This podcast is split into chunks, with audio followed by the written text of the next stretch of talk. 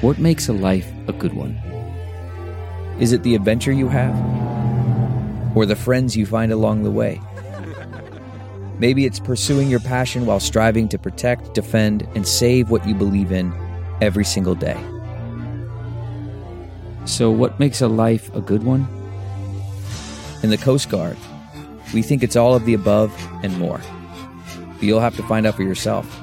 Visit gocoastguard.com to learn more. I'm Dr. Drew Ordon, host of The Doctors, and these are the doctor's orders. Hey, moms, we know after giving birth to children, your midsection rarely returns to pre pregnancy form. There are ways to improve your appearance.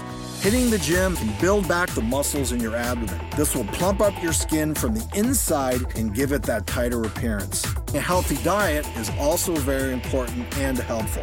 If all else fails, skin tightening procedures can be performed by a board certified plastic surgeon. This procedure is so popular it's been termed the mommy makeover. For more information, log on to thedoctorstv.com. I'm Dr. Drew Ordon, and those are the doctor's orders.